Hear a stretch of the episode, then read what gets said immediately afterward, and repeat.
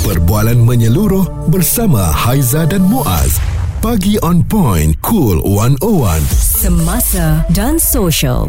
Bila sebut mengenai ubat ni kan ha. Ha. saya pun terpaksa cari ubat ni Itu, uh, sebab suara selak tu. dah lain ni kan Ha. tapi eh, selalunya saya ni bukan jenis yang suka beli ubat saya memang jenis jumpa doktor Ah, Ah, bukan sebab beli sebarang. saya takut nanti dah beli macam-macam lepas tu tak baik balik baik saya jumpa doktor doktor akan cadangkan ubat yang bersesuaian lah mm-hmm. tapi persoalannya Haiza ubat batuk lah ini contoh yang paling ketara lah mm-hmm. ada pelbagai jenama tapi dari segi um, apa kualitinya mm-hmm. dan juga uh, dia punya bagaimana nak mengelokkan batuk tersebut eh memang berbeza tau Ya, kadang-kadang label dia tu um, nampak macam sama tapi keberkesanannya berbeza. Mm-mm. Seorang pakar perubatan, Dr. Suhazli Abdullah, dia bahaskan isu ini ya mengenai tindakan segelintir doktor yang jual serta promosi produk kesihatan jenama sendiri atau milik pengasas lain kepada pesakit dan sebagai doktor yang berdaftar di bawah MPM Majlis Perubatan Malaysia, mereka seharusnya mengikut tata kelakuan sebagai seorang profesional uh, perubatan. Ini satu kesalahan tau. Contoh kau masuk klinik dia, mm-hmm. dia berada di satu hospital, kau masuk klinik dia dia jual produk dia sendiri. Tak boleh dan tambah doktor lagi sekiranya doktor itu hanya mencadangkan beberapa keperluan ubat sebagai suplemen sampingan pesakit tak jadi masalah. Tapi apabila mereka mempromosi secara berlebihan dengan mengatakan produk berkenaan mampu menyembuhkan kanser, kencing manis dalam tempoh tertentu, itu adalah perbuatan yang dilarang. Dia dah Oh. melanggar uh, undang-undang lah sebenarnya. Patutlah um, mana-mana doktor yang saya jumpa buat masa ni belum ada lagi lah yang ya. mempromosikan ubat-ubat luar tu. Mm-mm. Cuma kadang-kadang kita je lah bila pergi klinik A Ha-ha. kita dapat ubat and jenama macam ni. Ya. Pergi klinik B dapat jenama yang berbeza kan. Mm-mm. Ha tu yang saya kadang-kadang tertanya-tanya, eh ubat ni dia tak standard ke untuk semua klinik? Kalau demam mesti ubat demam yang sama. Ya, ataupun kau dah pergi klinik, doktor Ha. dah bagi dah ubat tu. Ubat tu habis, dah habis dah kita makan. Kita tak pergi balik klinik, kita bawa botol tu pergi jumpa kat mana-mana farmasi, Farmasi, ke ha. ataupun doktor yang lain tunjuk je dan dia bagi jenama lain. Ha ah, dia kata ni Ah. lebih kurang sama je. Ah, itulah. Sebab ah, farmasis tu tahu kan bila dia baca kuantiti ya, ah, Hmm. ingredients yang ada dalam tu, ah, jadi sebab tu dia bagi jenama yang lain. Nah, itu persoalannya. Responsif menyeluruh tentang isu semasa dan sosial. Pagi on point bersama Haiza dan Muaz. Di Cool 101.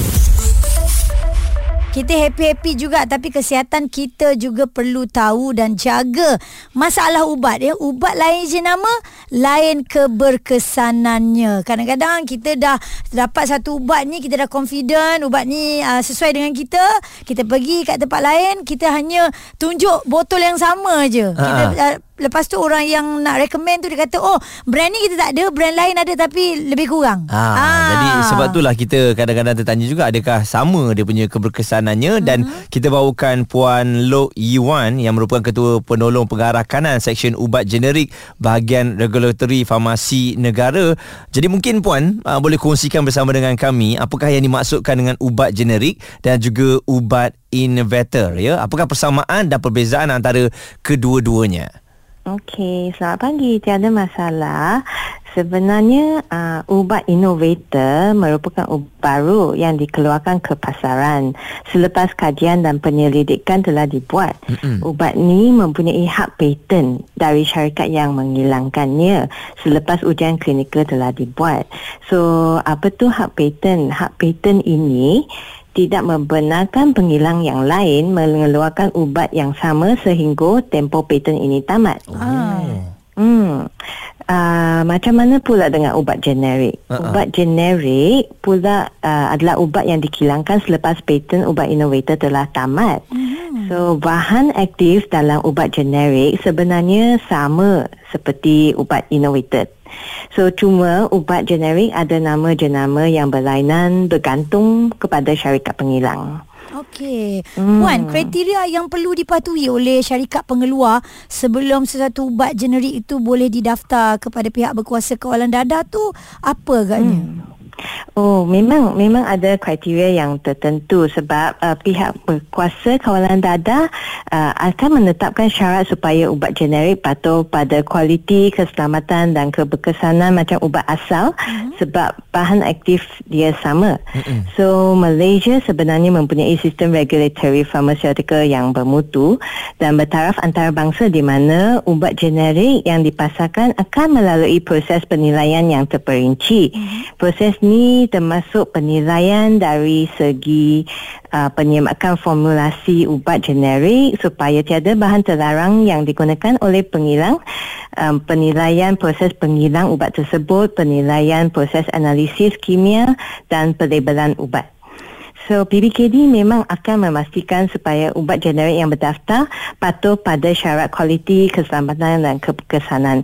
So yang tiga syarat ni paling penting lah. Mm-hmm. Kualiti, keselamatan dan keberkesanan. Okay. So selain itu, uh, pematuhan pada amalan penghilangan baik uh, dalam singkat APB juga penting dalam penghasilan ubat generik.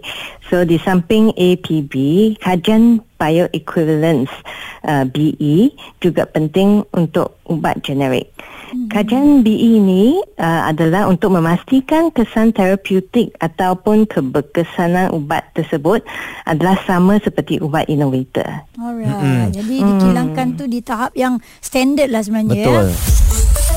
suara serta informasi semasa dan sosial bersama Haiza dan Muaz bagi on point cool 101 Haiza Muaz ya sentiasa membawakan kepada anda perbincangan bersama dan juga maklumat terutamanya mengenai kesihatan kita. Jadi hari ini dalam kesihatan 101 kita nak kongsikan mengenai ubat yang lain jenama adakah lain juga keberkesanannya. Mhm okey kita masih lagi bersama dengan Puan Lok Iwan ketua penolong pengarah kanan seksyen ubat generik juga bahagian regulatory farmasi negara. Lazimnya puan ubat generik ni harga dia jauh lebih murah berbanding dengan ubat innovator. Adakah ini bermaksud bermaksud ia mempunyai kualiti yang rendah? Oh, tidak. Sebenarnya perkara ini tak boleh samakan uh, dengan produk lain yang murah dan tak bagus. Contohnya hmm. macam beg yang murah atau jam tiruan memang murah ya. berbanding yeah. dengan yang original kan. Mm-hmm. Tapi um, ubat generik bukan semata-mata ubat tiruan sebab bahan aktif dalam ubat generik adalah sama seperti ubat innovator. So, um, ubat generik tu murah sebab tiada kos penyelidikan. Tiada uh, ujian klinikal yang mahal dijalankan dan uh, ya, yeah, so ubat generik pun tak payah bayar kos iklan, uh, hmm. uh, bayar kos pemasaran dan promosi. So, di samping itu bukan setakat satu syarikat saja yang akan mohon untuk menghilangkan ubat ubat generik selepas tamat paten. Banyak syarikat sebenarnya akan buat yang ubat generik ini selepas paten sudah tamat. Mm-hmm. So jadi saingan antara syarikat-syarikat ini akan merendahkan lagi harga ubat dalam pasaran. So pengguna biasanya akan tanya kualiti ubat ni macam mana? Okey ke tak? Yeah. dengan sama sama tak dengan ubat asal. So pengguna perlu faham dan ingat bahawa ubat generik juga kena berdaftar dengan PBKD sebelum dijual. Proses pendaftaran ini adalah terperinci dan memang perlu mematuhi syarat yang ketat. Mm-hmm. Seperti yang dinyatakan sebentar tadilah. So dakwaan yang mengatakan ubat generik mengambil masa lebih lama untuk bertindak dalam badan kita juga adalah kurang benar sebenarnya. Hmm. Sebaliknya, tempoh tindakan ubat generik dalam badan kita sepatutnya sama dengan ubat innovator sebab yang ni telah dibuktikan dalam kajian yang saya uh, mention tadi, kajian BE ya. di mana ubat generik melepaskan dos bahan aktif tu ke dalam badan kita pada kadar dan jumlah yang sama sebenarnya. Puan, eh, di kesempatan ini mungkin ya hmm. apa yang nak disimpulkan sebagai satu mesej kepada masyarakat di luar sana berkenaan dengan hmm. ubat-ubatan generik ni puan. Saya rasa pandangan masyarakat terhadap ubat generik perlu berubah sedikitlah. Hmm. Orang ramai perlu ingat bahawa ubat generik bukan sekadar ubat tiruan yang meniru produk jenama asal. Hmm. Sebenarnya ubat generik sepatutnya mempunyai keberkesanan yang sama seperti uh, ubat innovator dari segi kualiti, keselamatan dan keberkesanannya. So kami juga perlu ingat bahawa ubat generik dan innovator dihasilkan dalam kilang yang mematuhi standard yang sama lah. Hmm. So ubat innovator sering dikatakan lebih bagus. Yang ni pun tidak benar sebab ubat generik telah dibuktikan mempunyai kesetaraan bio iaitu bioequivalence dengan ubat uh, innovator.